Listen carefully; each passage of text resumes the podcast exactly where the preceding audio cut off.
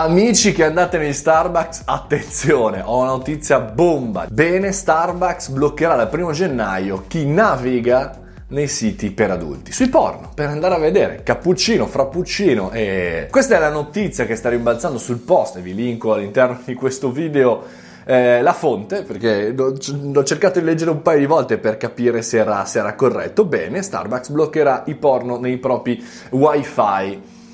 E ed ora, chiaramente, al di là della notizia che mi lascia un po' sconvolto, soprattutto perché eh, cioè, alla mattina, in mezzo alla gente, co- cosa fai? Cioè, guardi e ba- no, non lo so, va bene. Al di là di questo, il ragionamento che facevo è se un'azienda di questo tipo deve arrivare a bloccare i siti per adulti, vuol dire che da un sacco che accade questo. E ragionavo su quello che è un po' il business di Starbucks. Ora ne sono aperti addirittura tre qui a Milano, e chiaramente in tutto il mondo, in tutte le caffetterie.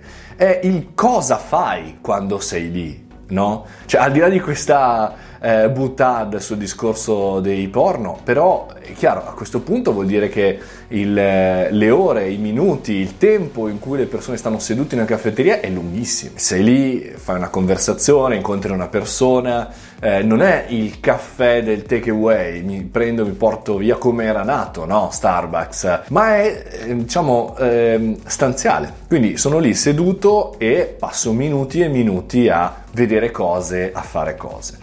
E ragionavo su quanto in realtà poco ci guadagna a questo punto Starbucks per far alzare e andare le persone da un'altra parte, perché altrimenti agevolerebbe tutta la tipologia di contenuto. Ci sarebbe magari già un Netflix di Starbucks, magari a pagamento oppure gratis, basta fargli vedere altre pubblicità di Starbucks.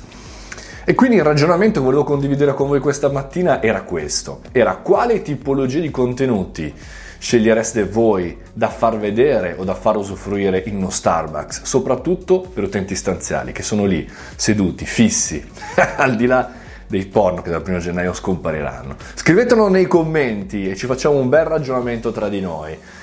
Vado a bermi un caffè di casa però.